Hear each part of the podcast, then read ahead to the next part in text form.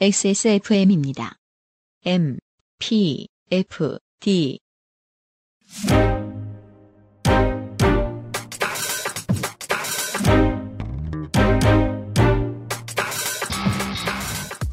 김영대입니다. 이번 주 앰플리파이드 팟캐스트 온유, 종현, 민호, 키 그리고 태민 샤이니의 15년은 여러분에게 어떤 시간이었습니까? 샤이니의 음악과 함께하는 23년 8월 첫 주 앰플리파이드 팟캐스트의 첫 번째 시간입니다. 호스트 유승균 PD 나와주세요.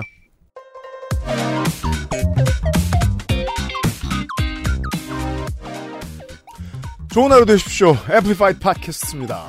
김영대 평론가, 제가 우리가 처음 만날 때 제가 1세대 이후의 아이돌에 대해서 아무것도 모른다고 말씀드렸죠. 이렇게 모를 줄 몰랐죠. 근데 첫 시간이 샤이니입니다. 그래도 제가 이 배려가 느껴지지 않습니까? 왜요? 샤이니가 배려다. 그렇죠. 예를 들면 뭐 르세라핌이다, 뉴진스다, 아이브다, 뭐 오마이 할아버지, 네, 스트레이 키즈다 이러면 네. 좀 당황했을 거 아니에요. 아, 갓댐 맞습니다. 네, 샤이니니까 네. 그래도 어느 정도는 우리 기억 속에 어느 정도는 걸쳐 있는 좋아하는 가수로서가 아니라 하나의 기억으로서 이게 스쳐가는 기억이라도 맞아요. 샤이니라는 이름은 기억에 있잖아요. 나 이 얘기 해야 돼 말아야 돼? 해요. 처음에 읽을 때 신이라고 읽었다고? 이게 2011년쯤이었습니다. 하지만 공부했어요. 샤이니 얘기는 잠시 후에 하고요. 앰플리파이드 팟캐스트 오늘의 첫 번째 곡 23년 웨스턴 컨트리의 대장주입니다. 모건 월렌의 Last Night입니다.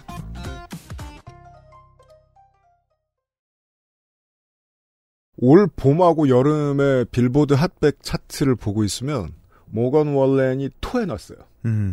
1위부터 100위 사이에 모건 월렌의 노래가 어마어마하게 많습니다. 제가 세보지 않았는데 최소한 한 10곡 봤던 것 같아요. 제가 얼마나 꼰대냐면 이걸 보는 순간 전 존 세카다가 생각이 나는데요. 그게 누군지 세카다? 나중에 한번 설명할 수 있으면 설명하겠습니다. If you go? 네. 1990년대에 탑40에 가장 많은 노래를 올린 기록을 가지고 있던 사람입니다. 그렇죠. 무려. 네. 한 두 장의 앨범으로 거의 6, 7곡의 탑10 데뷔 앨범 때부터 그렇죠. 대단했죠. 아... 모르긴 몰라도 제가 이제 그 하도 음악 평론 같은 걸 떠들고 싶어가지고 네. 제가 진행하는 시사 프로에서 어거지를 우겨놨던 적이 있었는데 아메리칸 뮤직 어워드는 기본적으로 백인을 좋아하고 컨트리를 좋아합니다. 네, 그렇죠. 예, BTS한테 상을 마구 쥐어줬을 때 네. 이게 이제 그 눈물의 억지다. 저는 이렇게 표현했거든요. 우리 백인만 보는 거 아니다라고 AMA가 얘기하고 싶었다. AMA는 지금 모건 월렌에게 모든 상을 쓸어바치기 위해서 지금 상을 닦고 앉아있을 겁니다. 그러한 모건 월렌의 Last Night이 앰플리파이드 팟캐스트 첫 회의 첫 곡이었습니다. 아, 우리 앰플리파이드 팟캐스트 이야기를 한 지가 네. 첫 이야기가 나온 지가 1년 됐나요? 1년 넘었죠. 우와. 네, 1년 넘었어요. 예. 그래서 아 이게 과연 실체화가 될 수 있을까? 고민도 많이 하고 맞아요. 궁금하기도 했었는데 결국은 되네요. 시작합니다. 야. 1년간 주로 무슨 고민을 했느냐 이 방송을 만들기 위해서. 만약에 노래가 안 나왔는데 제가 1초 만에 다시 나타났다면 여러분은 아이튠즈나 구글 팟캐스트 아니면 팟빵을 이용하고 계신 것이거나 높은 확률로 유튜브로 저희 방송을 듣고 계신 겁니다. 맞아요. 저희가 들려드리는 모든 노래가 다 플레이되는 플랫폼은 스포티파이밖에 없습니다. 현재까지. 이걸 해결하기가 어려워서 전 세계 방송쟁이들이 음악 프로를 안 만들고 못 만드는 건데요. 누군가는 들이받아야 해결책이 조금이라도 생길 것 같아서 저희가 노력하고 있습니다. 유튜브에서는 어떻게든 한 곡이라도 더 틀어볼 수 있도록 애를 써볼게요. 이게 어려운 게 네. 음악을 뭐 그냥 사실 틀면 되지만 튼 다음에 어떻게 될지에 대해서 우리가 지금 뭐 정확히 알고 있는 어떤 공식화된 그런 어떤 반응들이 없어요. 맞아요. 네, 그냥 뭐 비디오가 내려갈 수도 있고 네. 갑자기 계정이 정지될 수도 있고 네. 그 노래에만 뭐 그 블랙 처리가 될 수도 있는 것이고 처음 하는 게임을 라이트메어 레벨로 시작한 기분입니다. 맞습니다. 바깥이 다 적이에요. 맞아요. 우리는 이 방송을 시작하자마자 유튜브로 치면 노딱이 붙을 수 있습니다. 하지만 최선을 다해보겠습니다. 음악의 적대적인 사실은 네. 음악 컨텐츠를 만드는데 굉장히 적대적인 지금 환경에서 우리가 음악 컨텐츠를 한번 만들어 보겠노라. 지금 음악 프로를 만들 수 있는 새로운 플랫폼이 어디에도 없어요. 없죠.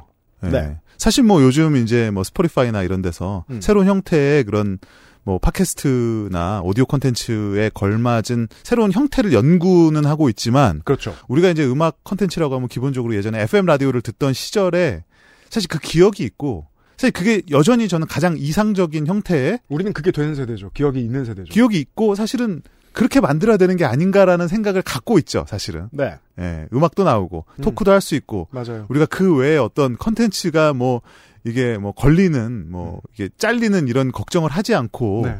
해결할 수 있는 방법이 있으면 맞아요. 참 좋겠다 이런 생각을 하고 있는데 우리도 지금 하는 중이에요. 네. 그래서 말을 하고 음악을 듣고 음악에 대해서 다시 말을 나누는 형태의 프로그램을 경험해보지 못한 현 세대가 음악을 가지고 자기들끼리 콘텐츠를 만들 때 할 수 있는 가장 현 세대다운 콘텐츠는 틱톡에서 춤추고 립싱크하는 거거든요. 그거 아니면 한 3분, 5분 정도로 해서 이 가수가 뭐뭐한 이유 뭐 이렇게 해서 네. 그냥 팩트 위주로 막 정리하듯이 나열하는 요약 정리 어떤 뭐 아티스트 생애 뭐 어떤 뭐 평가 뭐 요 정도는 가능하겠죠. 저도 그런 거 뭐 만들어보지 않은 건 아닙니다만. 그래서 틱톡을 보고 밀리 베닐리가 무덤에서 울부짖고 있습니다.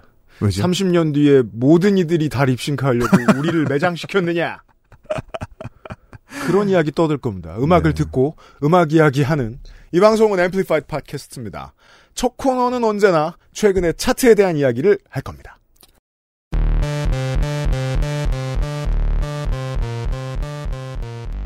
어떤 차트인지는 우리 그때그때 다르죠. 네. 김영대 평론가가 정해줍니다. 오늘은 파일럿이라 시간이 몇 주 지났지만 7월 초의 차트들을 좀 돌아보도록 하겠습니다. 일단 7월 6일 차트 2개 갖고 왔는데 네. 어쨌든 제가 맡은 요 코너는 K-POP 위주로 나가는 선곡을 하는 그런 방송이 되기 때문에 김영대 평론가 주간은 그럴 것 같습니다. 그렇죠. 그래서 격주로 우리가 K-POP 그다음에 팝 때로는 크로스오버가 될 수도 있겠지만 당연합니다. 그래서 오늘은 K-POP 관련한 두 차트를 한번 갖고 와봤습니다. 이 두 차트가 뭐 대표적이다 이런 말씀을 드리려는 건 아니고 약간 네. 좀 랜덤한 실험이죠 일종의 파일럿에서 보시는. 네. 다음 주부터는 이번 달 차트 위주로 다룰 거예요. 두 개의 차트를 보죠. 그렇죠. 예. 7월 6일에 애플뮤직 대한민국 차트입니다. 10위는 뉴진스의 OMG, 9위는 뉴진스의 하이보이, 8위는 빈지노 피처링 코셔스 클레이의 Travel Again. 빈지노 언제 컴백했죠? 7위는 르세라핌 피처링 나일 로저스의 Unforgiven, 6위는 요아소비의 아이돌이라는 일본 곡입니다. 요아소비는 애니메이션이나 소설을 가지고 음악을 만드는 아티스트라고 하는데 프로듀싱 팀이죠. 네. 새로운 음악을 공부하는 것도 제가 힘들어 죽겠는데 이 세계관이 뭔지는 또 모르겠어가지고요. 뭐 쉽게 말하면 애니메이션 지금 타이틀로 유명한 곡이에요. 그렇더군요. 네. 최애의 아이죠. 네. 최애의 아이라는 작품이더라고요. 네. 5위는 여자아이들의 퀸카, 4위는 아이브의 아이엠, 3위는 에스파의 스파이시, 2위는 르세라핌의 이브 푸시케 그리고 푸른수염의 아내, 1위는 영화 엘리멘털 사운드트랙 가운데서 러브의 스틸 더 쇼입니다. 보셨습니까? 아직. 그렇다고 치고. 네. 아니 살림도 하는 유부남이 네. 극장을 참 못 가요. 예. 그렇죠. 1년에 한 번 간단 말이에요. 2023년에 아저씨가 1년에 한 번 극장 가요. 네. 슬램덩크 받겠죠? 저는 사실 강제로 봐야 되는 영화 팟캐스트의 게스트로 나가는 입장에서 거의 맞아요. 매주 개봉작을 강제로 봐야 되는 위치에 있기 때문에 네. 뭐 나오자마자 봤습니다만 저는 트랙은 마음에 들었습니다. 좋았죠. 또 다른 차트 하나 보실까요? 멜론 차트입니다. 23년 7월 6일자의 멜론 차트예요. 10위는 임영웅의 우리들의 블루스, 9위는 박재정의 헤어지자 말해요. 언제적 박재정인데 2023년에 데뷔 앨범이 나왔네요. 그렇죠. 예. 8위는 임영웅의 사랑은 늘 도망가, 7위는 아이브의 키치, 6위는 르세라핌 피처링 나일 로저스의 언포기븐, 5위 임영웅의 모래알갱이, 4위는 르세라핌의 이브 푸시케 그리고 푸른수염의 아내, 3위는 에스파의 스파이시, 2위는 아이브의 아이엠, 1위는 여자아이들의 퀸카입니다. 비슷하면서 좀 다르네요. 비슷하면서 조금 다릅니다. 네. 이번 주 차트에서 한 곡을 뽑아주셨습니다. 르세라핌의 이브 푸시케 그리고 푸른 수염의 아내입니다. 예를 들어 르세라핌의 세계관을 지금부터 공부해라.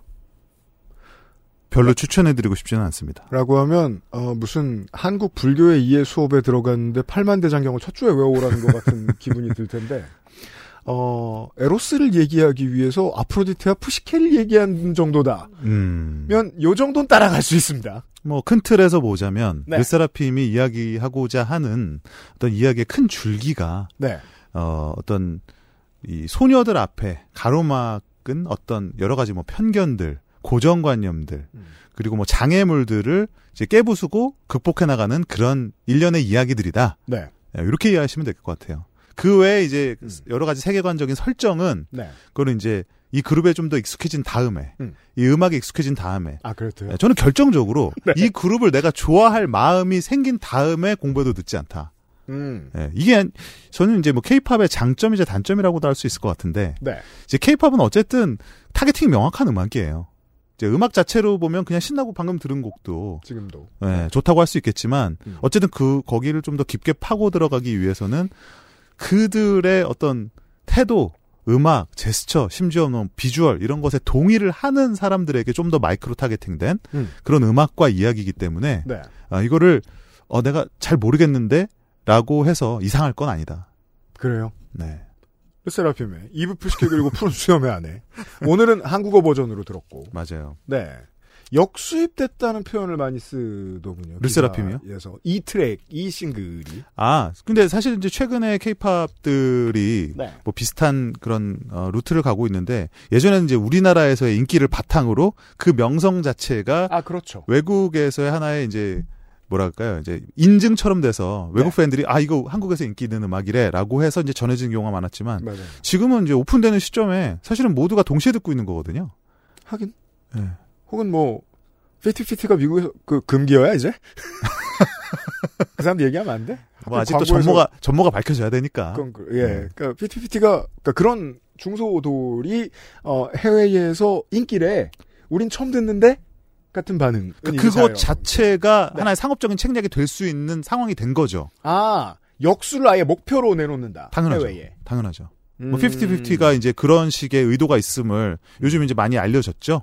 아, 그렇죠. 네. 네. 애초에 바이럴을 외국에서의 바이럴을 통해서 한국의 역수입의 효과를 네. 누리기 위한 네. 네, 이런 전략인 것이 이제 뭐 많이 알려져 있고 사실은 지금도 많은 그룹들이 그런 어떤 루트를 노리고 있다고 봐요. 특히 이제 서드 티어, 뭐 세컨 티어, 서드 티어 정도 되는 이제 자본력이 받쳐주지 않는 경우는 쉽게 말해서 어떤 투자의 효율성을 꿰야 되거든요. 저비용으로. 예, 네, 저비용으로. 가급적이면 내가 단돈 지금 얼마가 있다. 그럼 그 돈으로 얼마나 큰 임팩트를 노릴 수 있을 것이냐. 이걸 적당히 한국 시장, 일본 시장, 미국 시장에 적당히 분배를 했을 때는 원하는 파괴력이 오지 않겠죠, 사실은. 저비용은 기본적으로 하이 리스크인데. 네. 경영에서 보면 근데 우리나라 기획사들은 이게 그다지 하이 리스크가 아니라는 걸 알고 있는 것처럼 움직이는 것 같기도 해요. 저비용을 썼지만 이렇게 하면 낮지 않은 확률로 전 세계에 다시 역수입이 되고 할 수 있을지도 몰라라는 걸 알고 있는 것처럼 보이기도 해요. 뭐 어떻게 보면 요즘 그런 미디어 환경, 네. SNS 환경이 저비용을 들여서 운 좋게 터질 수 있는 확률이 예전보다 높아졌다고 봐야죠. 왜냐하면 어차피 큰 돈을 쓰는 소위 말하는 4대 기획사와는 경쟁이 되진 않아요. 예. 아 그렇죠. 예, 그래서 같은 전략으로는 힘들다. 그래서 이제 그 와중에 그러면 어떻게 차별화를 둘 수 있을까 했을 때, 네. 뭐 그게 틱톡이든, 뭐 혹은 세계관적으로 좀 특이한 설정을 하든, 이야기를 아주 매니악한 이야기를 통해서 고관여층과의 접촉점을 넓히든, 아, 네. 이런 이제 다양한 방식의 전략이 있는 것이고, 근데 큰 틀에 있어서는 4대 기획사들이 갖고 있는 글로벌한 그런 어떤 인프라나 자본에는 비할 바가 아니죠, 사실. 이런 비슷한 도전은 15년 전, 20년 전엔 4대 기획사들도 했었고, 여전히 사실 그들도 얄짤없이 망했던 제가 기억이 나는데 야 세상이 이렇게 많이 바뀌었습니다. 지금도 K-팝이라는 파이가 커져서 그렇지 이미 네. 우리가 4대 기획사라고 해서 대단한 규모로 생각하지만 우리가 소위 말하는 뭐 UMG라든지 UMC 아닙니다. UMG라든지 네. 뭐 워너뮤직이라든지 소니 같은 데에 비하면은 그렇죠. 구멍가게 수준이죠. 아직은. 맞습니다. 인디레이블이라고 봐도 무방한 정도의 규모지만 네. 규모에 비해서 이 팬덤이 갖고 있는 파워가 워낙 막강하기 때문에 그렇죠. 자본의 힘을 팬덤으로 퉁치고 있다. 이런 표현도 가능하겠고요. 네. 앞으로 이런 얘기 좀 더 자세하게 많이 나눌 겁니다. 어쨌든 이 이브 푸시케 네. 그리고 푸른수염의 아내 같은 경우는 네. 이 노래 같은 경우는 제가 좀 주목하는 부분이 요즘 이제 한국 케이팝에서 예. 아주 자주 빈번히 쓰이기 시작한 장르가 있습니다. 뭡니까? 저지클럽입니다. 저지클럽이라는 장르 이름이 나옵니다. 네, 볼티모어 클럽, 볼티모어 하우스에서 파생된 장르고, 네. 사실 그 볼티모어에서 유행했었던 이 사운드가 사실 이제 클럽씬 같은 경우는 이게 네트워킹이 잘 돼 있죠. 그래서 이제 여러 가지 이제 클럽씬에서 이제 그 사운드를 도입해서 쓰고 있다가 이 뉴워크를 중심으로 한 뉴저지 쪽, 뉴저지. 네, 뉴저지에서 요 음악이 이제 본격적으로 2010년대 이후로 주목받기 시작을 하면서 사실 언더그라운드에서는 이미 한번 휩쓸고 지나간 유행이죠. 네, 근데 이게 요즘 다시 2020년대를 기점으로 해서 메인스트림 아티스트들, 뭐 드레이크라든지 여러 아티스트들이 이 사운드를 다시금 사용을 하고 있고, 요게 이제 요즘 어떤 대중음악의 무맥락과 혼종의 매력에 푹 빠진 사람들. 네. 네, 장르의 순도보다는 댄스업을 하면서도 다양한 라이프 스타일에 걸맞은 나의 어떤 그런 뭐 사진이라든지 그런 나의 생활 패턴에 걸맞은 좀 혼종적인 음악을 찾는 사람들에게 선호되기 시작하면서. 아, 그렇죠. 그게 중요하죠. 장르는 곧 맥락이고, 네. 맥락은 계보와 함께하고 아카데믹한 거잖아요. 네. 그런데 내가 나 틱톡이나 인스타그램에 올릴 영상을 찍어놓고 내 방에 컴퓨터라든가 내가 고양이랑 놀고 있는 거라든가 이런 걸 해놓고 장르적인 특성을 공부를 한 다음에 배경음악을 선택할 이유는 없잖아요. 장르가 뭔지 관심이 있을 이유가 없죠, 사실은. 이걸 제가 이번 주에 배운 거예요. 그리고 그 장르가 이 장르는 그래서 어디 이런 문화적 맥락에서 어떤 인종이 듣는 거래 라는 거를 알면 좋으나 그건 매니악한 영역이고 그걸 굳이 알 필요는 없는 거죠. 다만 이게 요즘 우리가 좋아하는 컨텐츠라든지 그런 사진의 특성들, 그런 비주얼들에 잘 맞느냐가 중요한 것이고 그래서 사실은 그런 음악을 태생부터 추구해 왔었던 K-팝 입장에서 봤을 때는 이런 저지클럽 같은 장르, 저지클럽 같은 장르는 그냥 뭐 사실 탁 붙는다, 딱 달라붙는다라고 말할 수 있는 그런 장르라고 생각이 들어요. 그래서 최근에 특히 요 4세대 걸그룹들, 대표적으로는 뉴진스죠. 뉴진스, 디토, OMG, 최근에 나왔던 뭐 ETA, 아직 공개되기 전입니다만은 이런 곡들에서 이미 이 저지클럽 장르가 활발하게 이제 사용이 되고 있고, 대표적으로 르세라핌의 이브 푸시케 그리고 푸른수염의 아내도 이런 장르를 뭐 일부 변형시켜서 적용한 사례라고 볼 수 있겠습니다. 뉴진스의 신곡은 아마 우리가 이 방송을 내보낼 때쯤에 나와 있겠죠. 나와 있고 그때쯤 열심히 거예요. 듣고 다음 방송, 다음 에피소드를 준비하고 있겠죠. 그렇습니다. 주로 이런 얘기하는 방송입니다. 저희는 광고 뒤에 이번 주의 주인공 샤이니 이야기를 시작해보겠습니다. 앰플리파이드 팟캐스트는 플럭서스에서 도와주고 있어요.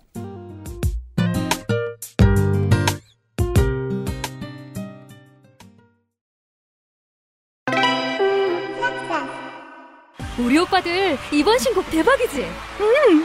외국에서도 대박나겠지? 당연하지. 플럭서스랑 같이 하잖아. 응? 플럭서스? K-팝의 해외 진출은 플럭서스가 함께합니다. 애플뮤직, 스포티파이, 유튜브, 글로벌 스트리밍 서비스로 전 세계 실시간 음원 배급, 프로모션까지 함께하는 플럭서스. K-팝이 세계를 만나는 길. 그 곁에 플럭서스가 있습니다. K-팝 넘버원 서포터 플럭서스.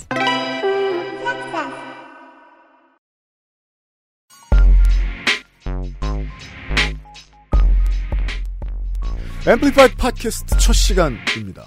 저희들이 모든 걸 새롭게 준비하고 모든 플랫폼을 지금 새로 다 만들고 있기 때문에 김영대 평론가한테도 제가 이런 걸 준비해주세요라고 얘기했지만 디테일을 다 준비를 해드리진 못했어가지고 그냥 짧은 메모장에 이것저것 적어가지고 저한테 보내주셨어요. 이것저것이라고 하기에는 그냥 곡 이름만 적혀있어요. 그렇죠. 샤이니. 끝이에요. 예. 샤이니 끝이에요? 저도 처음이니까 이걸 뭐 어디서부터 어디까지 이야기를 나누고 어떤 맥락에서 설명을 해야 될까? 네. 어렵더라고요. 그리고 우리가 음악을 듣는 방송이다 보니까 음악 사이에 뭐 엄청나게 긴 얘기를 할 수 있을 것 같지는 않아서. 네. 우리 샤이니에 대한 전반적인 이 K-팝 씬에서 샤이니가 그동안 만들어 왔었던 어떤 혁신, 진보, 좋아요. 성과라는 관점에서 조명을 해보면 좋을 것 같아요. 올해가 샤이니 데뷔 15주년. 그렇습니다. 우리나라 뭐 K-팝에서 가장 유명한 보이그룹이다라고 말할 때 샤이니를 1번으로 꼽을 수는 없죠. 사실 더 예를 들면 생각나는 다른 위의 이름들이 있습니다. 뭐 있을 수 있죠. 더 많은 뭐 객관적으로도 더 많은 음반을 판 가수, 더 많은 1위 곡을 남긴 가수, 혹은 뭐 팬덤이 더 두터운 가수, 혹은 뭐 대중적으로 인지도가 높은 음악들을 많이 갖고 있는 가수가 있을 수 있겠죠. 그렇죠. 하지만 샤이니라는 이 가수가 음악 팬들, 특히 케이팝 팬들, 그리고 저 같은 음악 평론가들에게 좀 각별한 존재로서 다가오는 거는 단순히 그런 히트곡의 숫자는 아닌 것 같아요. 그렇습니까? 상징성인 것 같아요. 상징성. 네, 우리 유승균 PD는 네. 샤이니라는 그룹을 떠올릴 때 어떤 이미지가 연상이 됩니까? 솔직하게 말씀해 주셔야 돼요. 뭔가 물을 줄 알았어. 함정을 파놨어요. 예. 그냥 아무거나 이미지를 말해 줘야 돼요. 네. 네. 어떤 느낌이 있습니까? 언뜻. 제가 얼마나 제로 베이스인지 설명해 드릴게요. 2008년에 저는 첫 직장을 얻고 네. 음악이랑 담을 쌓고 있어요. 그러니까 본인 얘기를 하지 말고 샤이니 얘기를 하라는 거예요. 샤이니가 어떤 이미지인지를 말하라 그랬지. 제가 그나마 네. 단 하나 발표했을 때 나왔던 히트곡 아는 게 있어요. 오, 뭐죠? 줄리엣입니다. 줄리엣. 줄리엣을 듣고 이제 연상되는 노래들을 그때도 틀어줬을 겁니다. 멜론 같은 데에서. 좀 옛날이지만. 네네. 듣고서 느꼈던 게 아마 일부는 내가 다 아는 작곡가들일 텐데. 얘기가 좀 길어질 수도 있습니다. 최대한 짧게 할게요. 저는 언제나 90년대, 00년대만 해도 우리나라 음악을 생각하면 거대한 나무가 미국 음악이 있고 그 미국 음악은 뿌리로 전 세계에 있던 여러 가지 문화를 가지고 있죠. 네. 그리고 가지가 있는데 가지에서 가지를 치고 가지에서 가지를 치고 끝으로 가면 그게 한국 음악이라고 생각해봤어요. 90년대, 00년대 음악 필드에서 일을 하던 사람들은 언제나 그런 식으로 음악을 만들기도 했어요. 근데 샤이니의 당시 음악을 듣고 이상했던 게 본체라고 당시에 할 수 있었던 미국 음악이랑 다를 게 거의 없었어요. 거의 모든 기교에서 다 따라온 거예요. 따라온 게 한 10년, 15년 전이었다는 거죠. 그때 그걸 느꼈어요. 예. 우리나라 프로듀싱 팀들이 이제 거의 다 왔다.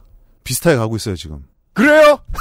칭찬 들은 기분입니다. 저는 사실 이제, 이게 제 얘기를 좀 드리자면, 네. 샤이니가 아니라 제 얘기인데, 저는 그 소위 말하는 1세대 아이돌들 있잖아요. 네. H.O.T, 잭스키스, G.O.D, 또 핑클, SES. 요 시대가 이제 1세대라고 보통 많이 부르는데. 그렇더군요. 저는 1세대 댄스 음악이 한창 유행하던 시절은 저는 좀 다른 음악들을 많이 듣고 있었어요. 평론가로서의 관심도 좀 다른 데 많이 가 있었어요. 거기랑 놀지 않았어요, 평단은. 그렇죠. 네. 정확해요. 그러니까 그 당시에는 한창 인디 음악이 새로운 어떤 에너지를 많이 뿜어내기 시작했던 때였고 심지어 미국 평단도 미국 아이돌이랑 안 놀았어요. 맞아요. 90년대에는. 그리고 힙합도 있었고 그렇죠. 또 뭐 기타팝이라든지 여러 다양한 장르가 너무 많았어요. 사실은 2000년대 초라는 그런지의 시대고요. 맞아요. 그리고 대중음악 씬에는 우리 지금은 이제 아버지를 아버지라 부르지 못하는 것처럼 이름을 잘 언급할 수 없는 가수가 한 분이 계시잖아요. 미국에서 끊임없이 한국을 들어오려고 하는 그분. 네, 그분. 네. 네. 같은. 압니다. 네. 네. 본관이 같은지는 모르겠습니다.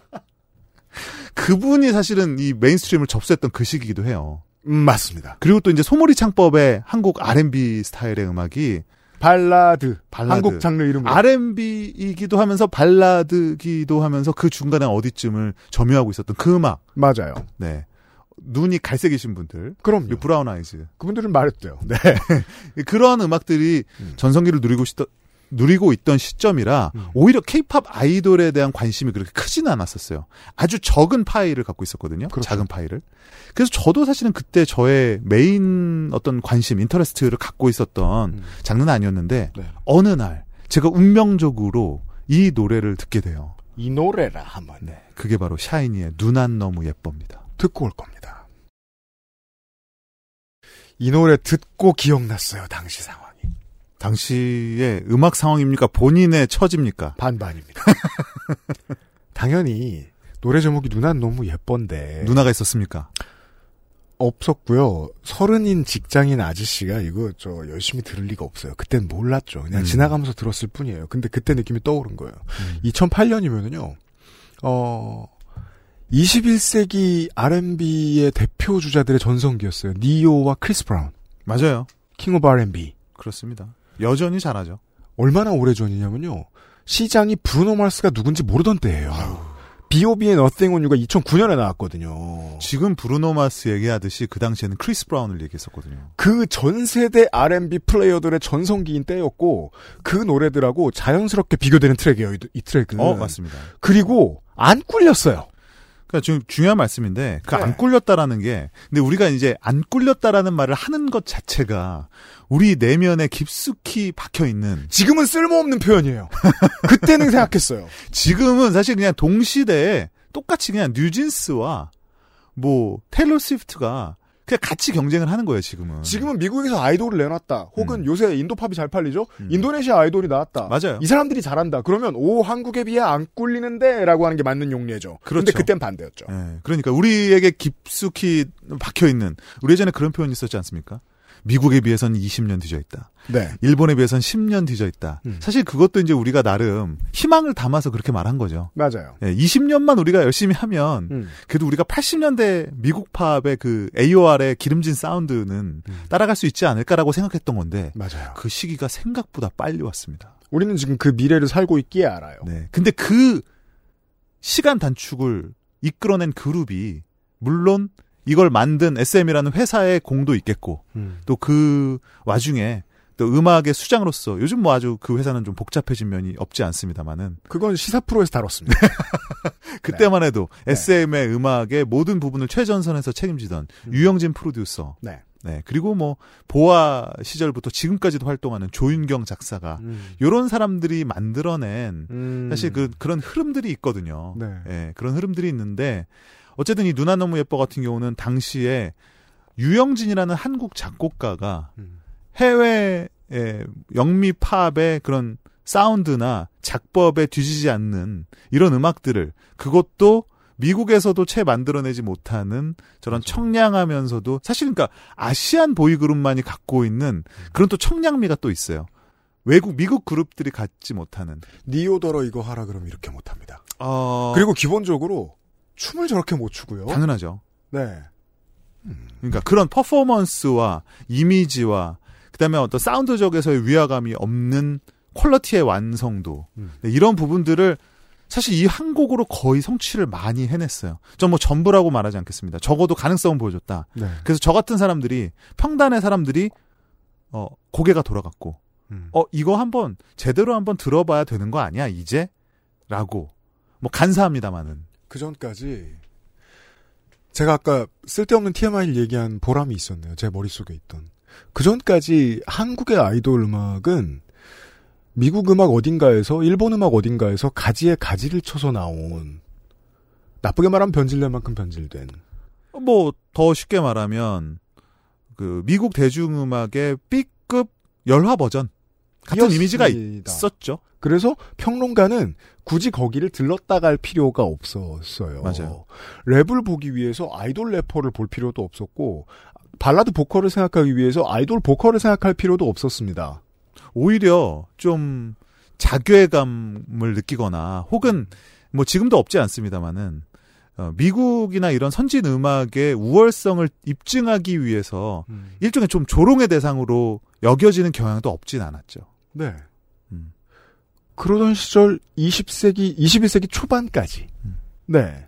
그리고 샤이니. 그래서 저는 샤이니가 일종의 한국 대중음악, 그중에서도 K-팝의 모더니티를 환기시킨 그룹이라고 생각해요. 그러니까 뭐 단순히 이 그룹을 통해서 모든 게 바뀌었다라고 말할 수는 없겠지만, 적어도 샤이니가 등장한 이래로 사람들이 K-팝을 바라보는 관점, 그다음에 K-팝을 만드는 사람들의 자긍심 같은 것들, 그리고 세계 시장에서 K-팝을 바라봤을 때 느끼는 어떤 인식의 전환 같은 것들이 매우 빠른 시간 내에 아주 효과적으로 이루어졌다. 그러한 상징적인 그룹으로서 샤이니의 중요도는 간과될 수 없다라는 것이 제 생각이고요. 우리가 다음에 들을 이 곡이 그런 어떤 누나 너무 예뻐해서 느꼈던 하는 기분을 거의 확신에 가깝게 바꿔준 곡이 아닌가 싶습니다. 두 번째 곡은 셜록입니다. 90년대에 작곡 배운 사람들이 이 80년대에 배운 사람들이나 음대 나온 사람들하고 좀 괴리돼 있었어요. 왜냐하면 이 사람들은 다른 어떤 악기를 교육받지 못하고 컴퓨터로 모든 걸 시작했거든요. 새로운 세대죠. 네. 그래서 소프트웨어와 하드웨어를 가지고 악기를 만드는 사람들이 미국 음악을 듣고 자괴감에 빠집니다. 90년대와 00년대 어느 날이에요. 대체 어떻게 저런 소리를 만들었지? 몇 개를 겹치고 뭘 어떻게 한 거지? 내가 하는 방식으로도 똑같이 흉내를 내봤는데 왜 저런 느낌이 나지 않지? 은근히 많은 경우가 보이밴드의 저런 코러스의 EP 같은 걸 듣다 그런 생각을 합니다. 네. 와, 갑자기 뮤지컬에서 절정에 이르는 것 같은 이런 느낌을 내가 만든 EP는 줄 수가 없어. 자괴감이 느껴지는 거지. 그 고민을 전국에 있는 대한민국의 작곡가들이 10년간 하는 거예요. 그리고 유영진이라는 아티스트가 어떻게 했는지, 누구를 데리고 했는지 모르겠지만 이렇게 해냈습니다. 2012년에 나왔습니다. 이 곡은 여러 가지 면에서 역사적인 곡인데 일단 우리가 뮤직비디오를 함께 봤습니다만은 이게 어떤 이제 새로운 세계로 진입을 하는 느낌이 들지 않습니까? 우리가 보통 이제 보이밴드의 음악이라고 하면 늘상 떠오르게 되는 네. 그런 이제 여성이 등장하면서 그 여성과의 어떤 관계성 같은 것들이 우리가 딱 봐도 그냥 직관적으로 이해가 되는 쉽잖아요. 네. 보이밴드의 음악이 뭐 언제부터 우리가 어려웠다고. 아, 그렇죠. 뉴키즈 온 더 블록, 뉴 에디션, 뭐 잭슨 5. 맞아요. 뭐 백스트리트 보이스. 언제나 상대역 미소녀가 나와 있고 구애를 하고 네. 예, 그런 컨셉의 뮤직비디오. 그러니까 심플하잖아요. 예. 이해가 쉽잖아요. 그래서 이제 버블건 팝이라는 말이 있는 거 아닙니까? 맞습니다. 근데 이 음악은 비주얼도 미스테리하고 심지어 제목도 셜록, 뭐 클루 플러스 노트라는 말이 들어있어요. 그러니까 뭔가 사람들로 하여금 지적인 호기심을 자극을 하는 거죠. 머리를 어떻게든 한 번 더 쓰게 만든다. 머리를 좀 써라. 그리고 우리한테 좀 깊숙이 들어와봐라고 하는 메시지가 이미 담겨 있는 거죠. 이런 건 아이돌이 하지 못했어요. 그렇죠. 예를 들면 그냥 생각나는 대로 마구 끄적이던 그런지의 그 작곡가 작사가들이 막 던지면 그 뒷이야기를 막 평론가들이 수습을 해서 찾아냅니다. 개소리를 해가면서 무슨 너바나의 Where Did You Sleep Last Night이다. 맞아요. 그러면 대체 무슨 사고가 있었고 저기 등장하는 여성은 왜 죽었지? 이를 막 생각해내고 그건 제 세대 때는 얼터너티브라고 해서 봤어요. 그렇죠. 뭐 커트 코베인이라든지 예. 이런 사람들과 평론가들의 어떤 그 궁합 이런 어떤 서로 간의 인터랙션을 통해서 사실 평단이 엄청 커지는 거죠. 네. 우리가 알고 있는 락 크리티시즘이라는 게 그래서 나오는 거죠. 락 뮤지션들이 특히 그런 것들을 잘했어요. 그리고 머리 쓰는 걸 도와주는 일을 하면서 평론가들은 얻어먹고 살았어요. 그런 의미에서 현대 케이팝, 특히 샤이니 이후의 케이팝은 저는 락 음악의 접근 방식과 굉장히 유사하다고 생각을 들어요. 미스테리한 것들을 던져놓고 세계관이라는 것도 우리가 알고 보면 그런 로어, 테일 이런 것들 우리가 예전에 헤비메탈이나 하드락에서 많이 봤던 거 아닙니까? 그리고 언제나 그 북유럽 신화나 그리스 신화를 모티브로 한 자켓을 만들어요. 지금 우리가 봤잖아요. 지금 여기서 본 셜록의 뮤직비디오도 뭔가 그 안에 미학적인 코드들이 많이 있어요. 사람들 너희들 보러 알아내라고 하는 거죠. 그리고 너희들에게 수많은 버전의 그런 스토리를 원하는 겁니다. 르세라핌도 아까 신화 가르쳤는데? 그럼요. 다 거기서부터 이제 이어져 오는 흐름들이 있는 거죠. 그리고 이 곡은 토마스 트로센, 톰 트로센이라고 하는 외국 작곡가가 만들었고요. 요 시기 2012년을 전후로 해서 특히 샤이니의 앨범을 전후로 해서 우리가 요즘은 K-팝에서 굉장히 그 규격화된, 정격화된 제작 시스템이 있어요. 송라이팅 캠프라고 하는 거죠. 송 캠프라고 줄여 말합니다. 그렇습니다. 이 시스템이 샤이니를 통해서 굉장히 대중화됐고요. 우리 또 이 방송을 주도하고 있는 네. 주체, 네. 앰플리파이드. 그러니까 그런 거 하는 회사입니다. 네. 그래서 우리 그런 거라고 해도 뭔지 모르시죠. 마음 편하게 가지세요. 우리 2회도 있고 3회도 있고 네. 앞으로 송캠프에서 뭘 하는지 또 떠들 거예요. 우리 방송의 정체성과도 맞닿아 있는 바로 그 곡이라고 할 수 있겠죠. 제가 또 얼마나 꼰대냐. 고정 코너. 제가 얼마나 꼰대냐. 저는 노래가 있으면 작곡가 한 명 있고 작사가 한 명 있는 줄 아는 거예요. 그렇죠. 우리 작곡가 선생님이 만들어낸 멜로디에. 그래서 이 방송 만들기 한 달 전까지만 해도 야 크레딧 찾아와. 왜 이렇게 사람이 많아? 미쳤어? 요즘은 작곡 작사라고도 안 쓰고 그냥 참여해놓고 7개 8개 이름이 막 줄줄이 나옵니다. 그 사람들이 한 방에 들어가서 같이 음악 만든 겁니다. 아, 이 노래가 그랬어요. 셜록이 나왔을 때 이 셜록이라는 곡을 구성하고 있는 수많은 요소들이 있거든요. 근데 이게 한 사람의 머릿속에 나왔냐? 그렇지 않아요. 이게 일종의 요즘은 아주 일상화된 패턴입니다. 네. 여러 가지 아이디어들, 그렇죠. 여러 가지의 그 전개들, 단계들이 믹스앤매치식으로 마지막에 이제 리믹스 형태로 결합이 되면서 이제 최종적으로 디렉터나 그런 프로듀서에서 이제 조율이 되는 거거든요. 이게 한 사람의 곡도 아니고 송캠프에 7명이 들어갔으면 7명의 곡도 아닌 거예요.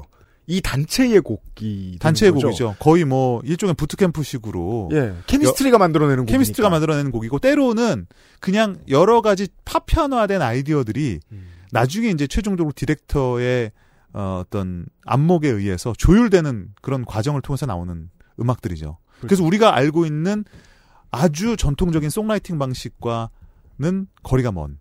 그죠. 그걸 탈피한 곡으로서의 상징성도 있습니다. 셜록이라는 곡이요. 아. 애초에 이 곡이 나왔을 때 뭐라고 장르 소개가 되어 있냐면 하이브리드 리믹스라고 되어 있어요. 뭔가 설명을 했어야 했군요. 혼종적인 짬뽕이다 이거죠. 옥상옥 같은 느낌이긴 한데요. 네. 어쨌든 그러니까 여러 가지의 곡의 아이디어가 있고 그 존재하고 있는 여러 가지 곡들이 하나의 곡으로 합쳐져서 지금 우리가 알고 있는 셜록이라는 곡이 나왔다. 그 얘기를 하고 싶었던 거죠. 네. 네. 그러니까 우리가 지금 알고 있는 지금 케이팝에서 아주 일반화된 보편적인 방식이 이때 샤이니를 통해서 셜록이라는 곡을 통해서 굉장히 설득력 있게 구체화가 됐다. 그런 의미로서 이 곡을 또 선곡을 해왔습니다. 네. 팬들로 하여금 머리를 쓰게 했고요. 그렇습니다. 많은 아티스트들이 레이어가 있다. 음악에도 레이어가 있다. 아 맞아요. 심지어 요즘은요. 이 당시에는 이제 많이 하진 않았지만 요즘은 가사도 그런 식으로 거의 그 리믹스식의 가사가 만들어지고 있어요. 한 서너 명 이상의 작사가의 아이디어들이 물론 이제 입찰을 하는 거죠. 아, 네. 네. 그래갖고 이제 들어온 가사 중에 쉽게 말해 입찰. 네. 누구 가사는 요만큼, 누구 가사는 요만큼. 아, 맞아요. 후렴에 요 부분은 심지어 한 표현이 있어요. 그 표현은 누구 거를 살린다. 그 나머지 거는 너 또 딴 사람의 가사. 이런 식으로 굉장히 공정 자체가 복잡해진. 네, 그거는 나중에 우리 앰플리파이드의 수장을 모셔놓고. 아, 그래요? 네. 불러와야 돼요, 그 사장님? 네. 구체적으로 어떻게 되는지. 그것만 주면 되지. 네. 그거 한번 길게. 아, 한번 네. 얘기해볼 기회가 있을 그 겁니다. 네. 네. 그런 얘기 한번 할 거고요. 네. 그러면서 이제, 샤이니, 그래서 저는 샤이니의 지난 15년은 우리가 돌이켜보자면, 우리가 알고 있는 케이팝의 다양한 테크닉, 작법, 음악 만드는 방식, 그리고 그 음악 만드는 방식을 가능케 하는 어떤, 뭐, 철학이라고까지 하면은, 너무 거창하지만 그런 마인드셋 같은 거라고 할까요? 네. 이런 것들을 만들어 온 15년이었다라고 보고 그런 것들을 예. 가장 최전선에서 구현해온 아티스트가 샤이니였다. 이후에 문법이 되는 사람은 맞아요. 결국 그 철학을 전수해준 스승이 돼요. 그게 꼭 이 샤이니라는 단어도 좀 애매해지는 게 그 샤이니 다섯 멤버만 얘기하는 것도 아니고요. 맞아요. SM의 업무이기도 한 거고 뭐 유영진의 업무이기도 한 거고 거기에 뭐 이수만의 A&R들인 거기도 그렇죠. 한 거고 예. 한 사람의 아이디어가 아니고 그냥 샤인이라는 간판을 통해 표현된 어떤 문법을 말하는 겁니다. 좋은 표현이에요. 샤인이라는 간판을 통해서 구현되었었던 K-팝의 첨단의 역사다. 저는 샤이니의 15년을 그렇게 말하고 싶습니다. 그래서 저는 가끔 그 생각을 하거든요. 네. 샤이니가 본격적으로 저는 샤이니를 통해서 그 생각을 했던 것 같아요. 샤이니는 한국의 그룹일까? 그 전까지는 우리가 뭐 H.O.T를 얘기할 때, 잭스키스를 얘기할 때, 뭐 SES를 얘기할 때 그런 질문을 할 필요가 없습니다. 그거는 그냥 우리의 그룹의 역사잖아요. 그냥 우리의 아이돌이다라고 생각을 했지만 저는 샤이니의 저 셜록의 안무를 보면서 저 창법을 들으면서 자연스럽게 우리는 마이클 잭슨 이후에 포스트 마이클 잭슨이라는 세대를 떠올리게 되고 아, 저 가장 가까운 사례 아까 보면서 다 떠오른 거 있었어요. 네, 백스트리트 보이즈의 Larger Than Life였습니다. 그렇습니다. 그런데 EP랑 보컬 펼치는 게 되게 닮았는데 아까부터 너만 얘기 지겹겠다. 더 잘했어요. 오히려 네. 미국의 보이그룹보다 영국의 보이그룹보다 한국의 보이그룹에서 마이클 잭슨의 정수가 더 가깝게 구현된 것이 아니냐는 거죠. 그러니까 우리가 역사를 대중음악 역사를 우리가 뭐 네이션 스테이트의 개념으로 한국은 한국의 역사, 미국은 미국의 역사, 영국은 영국의 역사가 있는 게 아니잖아요. 이미 글로벌한 시대에서는 미국이 시작했지만 한국에서 완성된 역사가 있고 미국에서 시작해서 일본을 거쳐서 한국에 전래된 역사가 있는 거죠. 예를 들면 시티팝 같은. 그런데 이런 보이밴드의 역사를 봤을 때는 오히려 마이클 잭슨의 후계는 미국에도 영국에도 일본에도 없는 한국의 샤이니에 있는 새로운 계보가 만들어졌다. 마이클 잭슨이 문법을 건드렸고 그 문법을 다른 아티스트들이 건드릴 수 없는 가장 중요한 이유가 문법을 건드려서 가장 많이 변한 게 다른 일정 장르도 아니고 팝! 그렇죠. 이거든요. 맞아요. 이 팝이라는 장르로 굳이 설명해야 되는 아티스트가 몇이나 있느냐. 미국에도 없고 영국에도 없어요. 그러니까 중요한 코드. 그러니까 여기 앉아있는 두 사람이 정말 모르는 코드 중에 하나는 음악과 안무의 1대1 대응입니다. 그렇죠. 예, 예술적인 무게를 양쪽에 다 두고 투타를 모두 하는 거거든요. 그걸 마이클 잭슨이 이도류. 거의 처음으로 했죠. 그걸 하고 마이클 잭슨이라는 사람이 80년대에 하고 과연 그 이후에 서양의 아이돌들이 이걸 물려받았을까? 라는 걸 생각해보면 엉성하기 그지없고 답은 노예요. 정확해요. 90년대를 보죠. 우리가 테이크 대시 춤추는 걸 보고 보이존이 춤추는 걸 보고 엔싱크나 백스트리트 보이즈가 춤추는 걸 본다. 한국 애들은 10살이면 이거보다 잘해요. 그러니까요. 지금 기준으로 말하면. 네. 예. 사실 그 어떤 마이클 잭슨 이후의 보이그룹도 심지어 마이클 잭슨이 소속해 있었던 잭슨5의 일종의 저는 현대화된 열화판이었다고 생각이 들어요. 근처까진 갔으나 결코 그 정수에는 다다르지 못했던. 그렇죠. 그런데 오히려 그에 가까이 다가간 것이 저는 케이팝이 아니었을까라는 생각을 요즘 더 많이 하게 됩니다. 그리고 그 처음이 어디였을까를 거슬러 올라가 보면 저는 샤인이라는 이름을 결국 만나게 된다. LA 올림픽 보신 분? 늙어서 좋겠습니다. LA 올림픽 할 때 마이클 잭슨은 이미 세계 최고의 가수였습니다. 그렇죠. 스릴러 뮤직비디오가 나왔을 때 느꼈던 스릴은 셜록 같은 뮤비 봐야 나와요. 아, 그러니까요. 이해했어요. 예. 네. 그러니까 저는 만약에 마이클 잭슨이 지금 잭슨 형님이 안 계셔서 그런데 잭슨 형님이 살아계셨으면 저는 케이팝에 어떠한 코멘트를 했을지 정말 궁금해요. 샤이니 같은 가수를 보고 뭐 방탄소년단 같은 가수를 보고 뭐 뉴진스나 르세라핌을 보고 마이클 잭슨, 우리 마잭 형님은 뭐라고 했을까? 지극히 동의요. 정말 궁금합니다. 끝으로 샤이니의 노래 오늘 세 곡을 들을 텐데요. 네.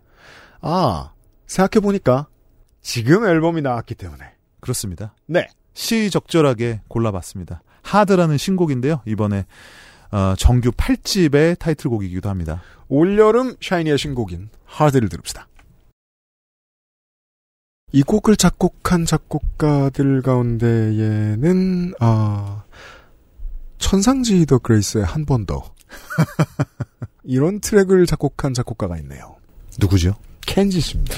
켄지는 우리 SM 덕후들에게는 네. SM의 아버지가 있고 이제 어머니가 있지 않습니까? 음악에 아버지는 이제 유영진, 엄마는 켄지. 그렇게들 전속이죠 이분이. 네. 네. 근데 이제 뭐 이제 그룹이 최근에 뭐 여러 가지 내용과 여러 가지 변화를 겪는 와중에 이제 뭐 이수만, 유영진이라고 하는 음악의 큰 두 틀은 이제는 볼 수 없게 됐죠. 다만 됐습니다. 이제 켄지 씨 같은 경우는 계속 남아서 활동을 하고 네. 여전히 이제 중요한 곡들에 특히 이제 최근에 켄지 씨의 어떤 그 존재감이 높아지고 있는데 저는 이 부분은 약간 이렇게 봐요. 물론 켄지라는 작곡가가 뭐 최근의 젊은 작곡가들에 비해서 뭐 결코 뒤떨어지지 않는 훌륭한 작곡가인 건 맞죠. 근데 또 SM이 신경 쓰고 있는 것 중에 하나가 저는 레거시라는 부분도 있는 것 같아요. 그러니까 지금 이제 빅3, 빅4 이런 컴퍼니들이 서로 간의 경쟁이 치열해지고 사실은 기술적인 면에서 많이 평준화가 돼 있죠. 아, 그렇죠. 그리고 아까 말했던 송캠프, 송라이팅 캠프 같은 경우는 이제 외국 작곡가들을 또 능력껏 데려다 쓸 수 있는 그렇죠. 그런 상황이 되기 때문에 사실 어떤 면에서 우월성을 가져갈까가 고민되는 지점이긴 해요. 차별성 같은 부분들이. 예전보다 덜 받고도 한국에 와서 작업하고 싶어하는 작곡가들도 많이 생겼고요. 그렇죠. 예. 최근에 큐피드 같은 경우는 그 스웨덴의 고등학생들이 만든 음악이잖아요. 그러니까 거기는 중고등학교 시절부터 이미 실용음악 학교를 졸업한 네. 우수한 인재들이 많기 때문에 정말 싼 값에 스웨덴은 작곡가 에이전시를 해주는 국가부처가 있습니다. 그리고 지금 우리가 초입에서도 말했지만 예. 곡의 절대적인 퀄리티가 히트를 담보하느냐 아니라는 거죠. 여러 가지 다양한 변수들이 있다. 근데 이런 상황에서 과연 그런 음악의 차별성, 레이블 간의 차별성을 어떻게 가져갈 거냐. SM은 여전히 그 중에 하나를 켄지로 보고 있다고 생각이 들어요. 15년 된 8번째 앨범을 낸 샤이니와 그보다도 오랜 시간 동안 SM에서 곡을 써온 작곡가. 그렇죠. 네. 그러니까 그 안에서의 소역사가 만들어지는 거 아니에요? 알고 보면 모두가 아는 이름. 많은 사람들이 이 하드라는 노래를 듣고 H.O.T를 떠올리더라고요. 저는 이거는 이제 농담이 아니라 그럴 수 있는 맥락이 있다고 봅니다. 일단 음악 자체가 그 당시 유행했었던 그 아날로그 신디사이저의 미미미미 이런 소리가 나는 이런 웨스코스트 사운드, 네. 뭐 뉴잭 스윙, 올드 스쿨 힙합의 비트들의 성향을 갖고 있고 또 그때부터 이미 수많은 음악을 만들어 왔던 켄지 씨가 갖고 있는 그 시대에 대한 이해 같은 것들 그리고 그것들을 현대적인 사운드에 매치하는 능력 같은 것들이 탁월하다 보거든요. 뭐 그 와중에 또 앤드류 최 같은 뭐 케이팝의 실력 있는 작곡가들이 함께 가장 샤이니스러우면서, 그러니까 여기서 샤이니스럽다는 건 뭐냐면, 제가 예전에 논문에도 그런 말을 쓰긴 했었는데, 단절적인 사운드, 그러니까 여러 가지 사운드들이 믹스매치 되는 이런 부분들, 그러니까 그런 단절적인 사운드 자체가 샤이니의 어떤 음악적인 정체성 중에 하나라고 봤을 때, 그런 것들을 올드스쿨의 문법을 통해서 가장 또 샤이니스럽게 구현한 음악이 아니었을까.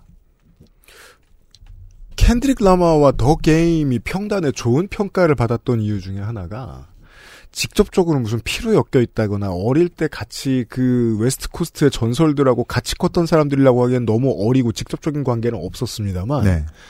레거시를 그대로 잘 되살렸었거든요. 90년대 웨스트 코스트 음악을 00년대와 10년대에 해석을 새로 해냈어요. 맞아요. 레거시라는 기준으로 말씀하시니까 말씀인데 H.O.T의 음악을 레거시로서 어떻게 되살릴 것인가를 고민하면 이런 노래가 나올 수 있겠네요. 맞아요. 그러니까 뭐 H.O.T의 사운드를 오늘날에 되살렸다 이런 표현은 아니지만 H.O.T 시절부터 지금 최근에 뭐 NCT까지 에스파까지 이어지는 SM의 유전자 진이라는 건 분명히 있거든요. 이제 그런 것들을 SM 입장에서는 그들의 가장 큰 장점으로 생각하고 있는 것이 분명해 보이고요. 이제 그런 것들을 어떻게 촌스럽지 않게 현대적인 방식으로 녹여낼 것이냐라고 고민하던 와중에 더없이 좋은 기회가 역시 샤이니의 15주년 앨범이 아니었을까 그런 생각이 듭니다. A&R이나 프로듀서들이 열심히 고민하지 않으면 뭐 10년차, 20년차 된 예전에 아주 유명했던 가수들이 컨셉 새로 잡다가 주로 망해요. 지금 뭐 A&R 싸움이죠.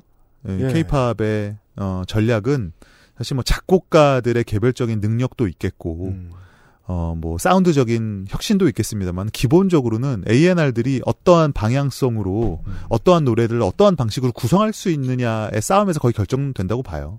모든 장르에서 다 마찬가지인데 내가 원래 가지고 있었던 아이덴티티에서 뭘 더 발전시키지 여기에서 뭘 더 하지가 결국은 이런 수년차 된 베테랑들의 승부처인데 샤이니는 그걸 잘 짚은 것 같고 갤러거 형제들도 나스도 잘 짚고 있습니다.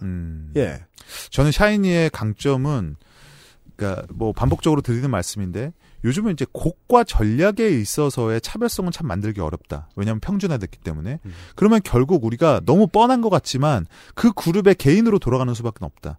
같은 곡이라도 그것이 누가 불렀냐에 따라서 어떤 합을 만들어냈냐에 따라서 그리고 우리가 목소리에 있어서도 예를 들면 배음이라는 말을 쓰잖아요. 그러니까 누군가와 누군가의 목소리가 만났을 때 단순히 그 둘이 결합된 게 아니라 그 둘이 만나는 것에서 만들어지는 묘한 파형이 있단 말이에요. 저는 그런 다른 파형, 그런 어떤 개성 있는 파형이 결국 그 가수의 정체성이다. 특히 그룹 음악에서는 그런 생각을 많이 하는데 네. 샤이니는 정말 설명하기 어렵지만 뭐 이거를 뭐 음향학적으로 설명해야 될지 모르겠어요. 하지만 설명하기 어렵지만 샤이니의 이 4명의 멤버들이 만들어내는 과거에는 이제 종현 씨까지 포함해서 5명이었죠. 독특한 그 배음이 있다. 그리고 그 배음은 사실은 누군가가 모방하려고 해도 모방될 수 없는 영역이겠죠. 네. 곧 콘서트래요. 샤이니 얘기를 이렇게 해봤습니다. 열심히 따라가고 있어요, 제가. 어렵지만. 광고 듣고 돌아올게요.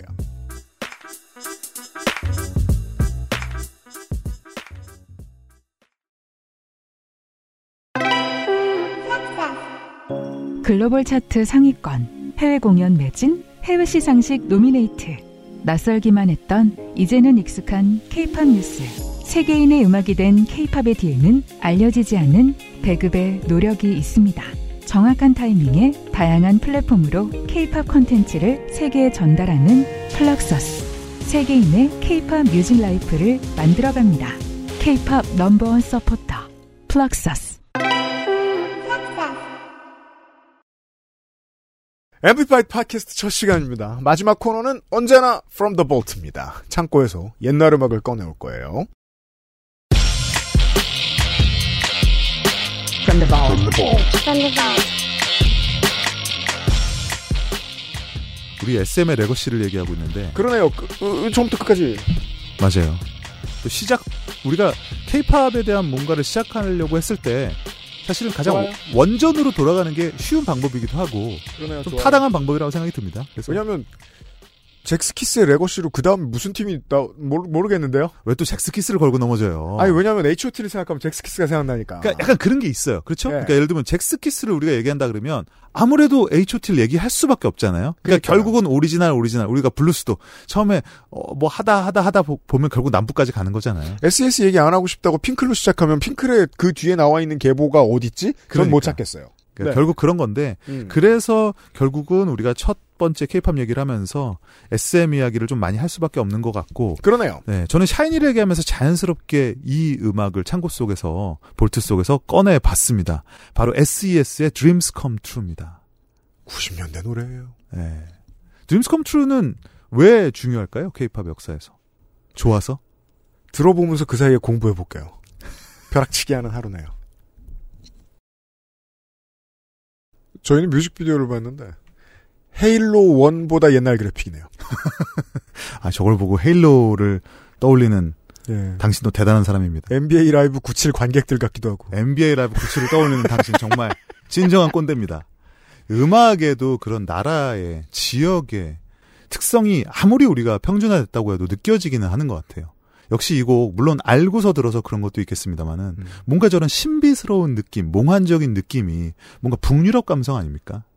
그런 느낌을 주려 최선을 다했습니다. 첫 번째 SES 앨범은. 맞아요. 근데 네. 이 노래부터는 사실 의식적으로 그런 스타일을 추구했고 그것이 우연이 아니라 실제로 이 곡을 만든 사람이 핀란드의 작곡가인 리스토 아시카이넨입니다.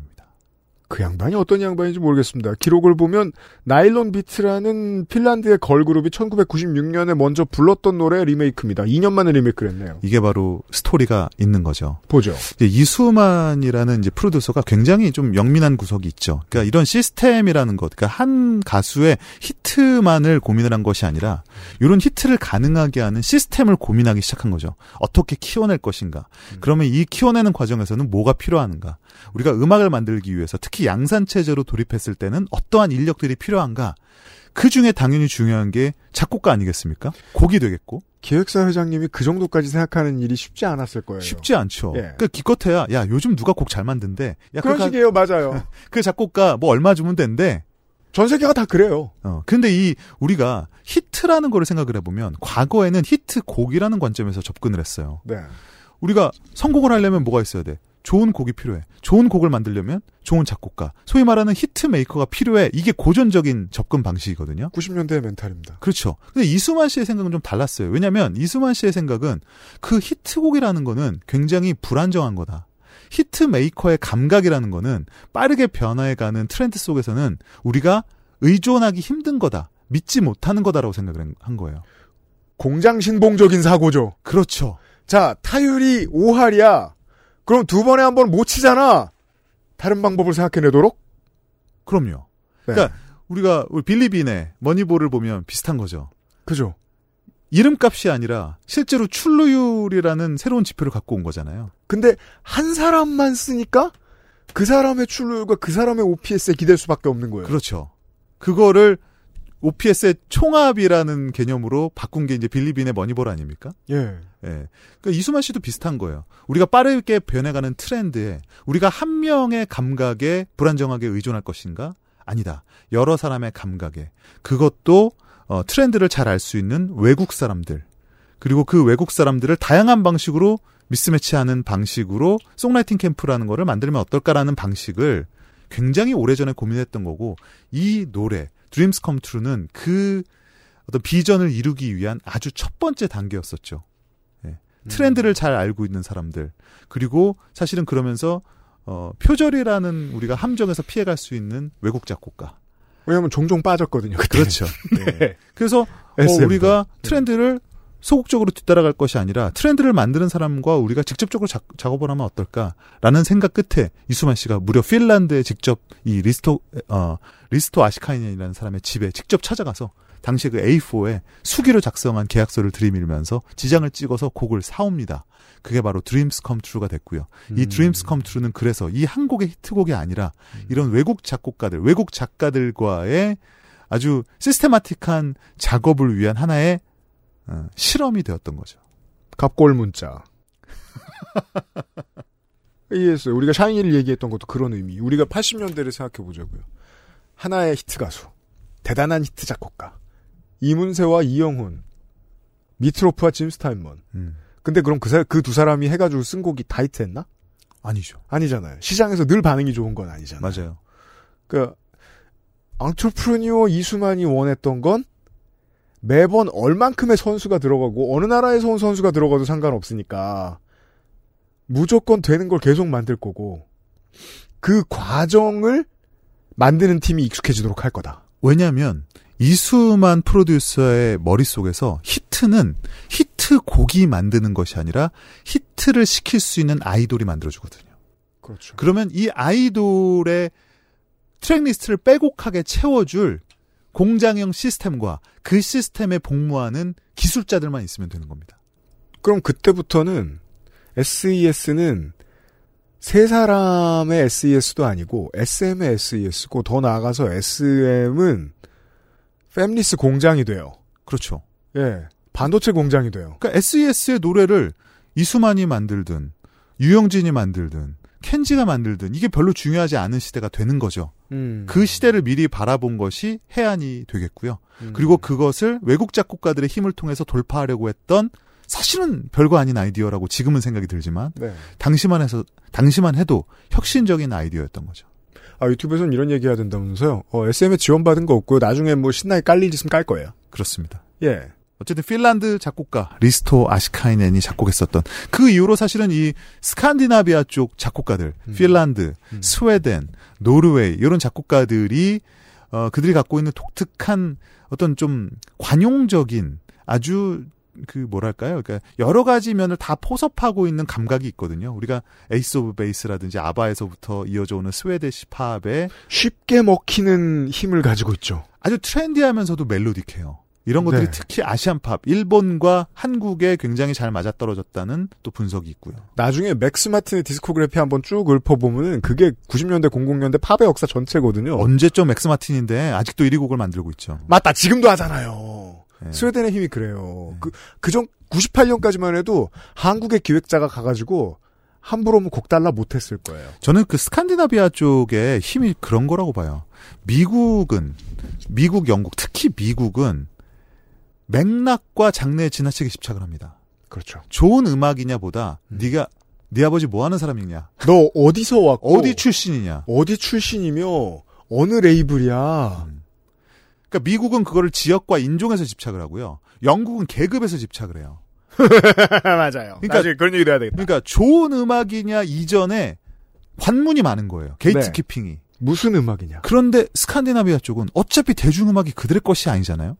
그러다 보니까 대중음악에서 좋은 요소를 아무 거리낌 없이 만드는 문화가 발달을 했고 그게 맥락이라는 함정에서 빠져서 허우적거리던 일본과 한국에게는 구세주처럼 된 겁니다.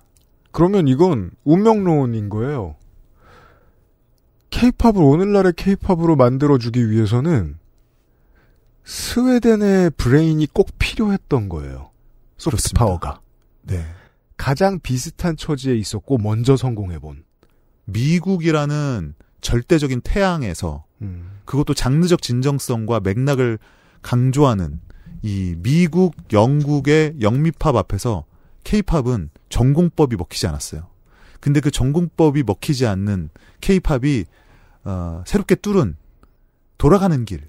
근데 그 돌아가는 길에 가장 중요했던 파트너가 바로 이 스칸디나비아 쪽의 작곡가들이었고 지금도 사실은 굉장히 활발하게 작업을 하고 있죠. 매우 그렇습니다. 그 처음을 알린 곡입니다. 관련한 팬들 페이지나 평론 페이지 같은 거 볼 때 언제나 이 방송을 준비하는 1년간 가장 어색했던 게 그거였어요. K-POP 아이돌과 아티스트들 보고 있으면 평론하는데 음악 얘기가 없어요. 맞아요. 그래서 공부하는데 되게 애를 먹었는데 초태에 이렇게 할 얘기가 많아요.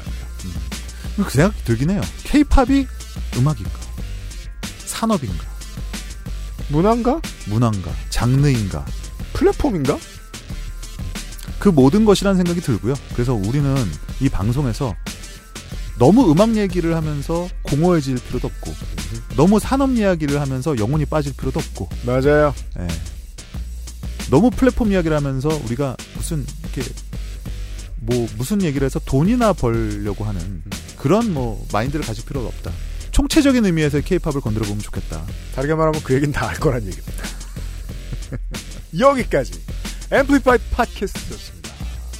스포티파이에서는 라이브러리에 추가, 재생 목록에 추가, 다운로드, 유튜브에서는 좋아요, 댓글, 구독 잊지 마시고 기억해 주십시오.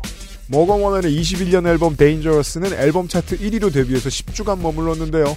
마지막으로 같은 기록을 낸 앨범은 87년 위트니 휴스턴의 위트니였습니다. 끝. 수고하셨습니다. XSFM입니다. MPFD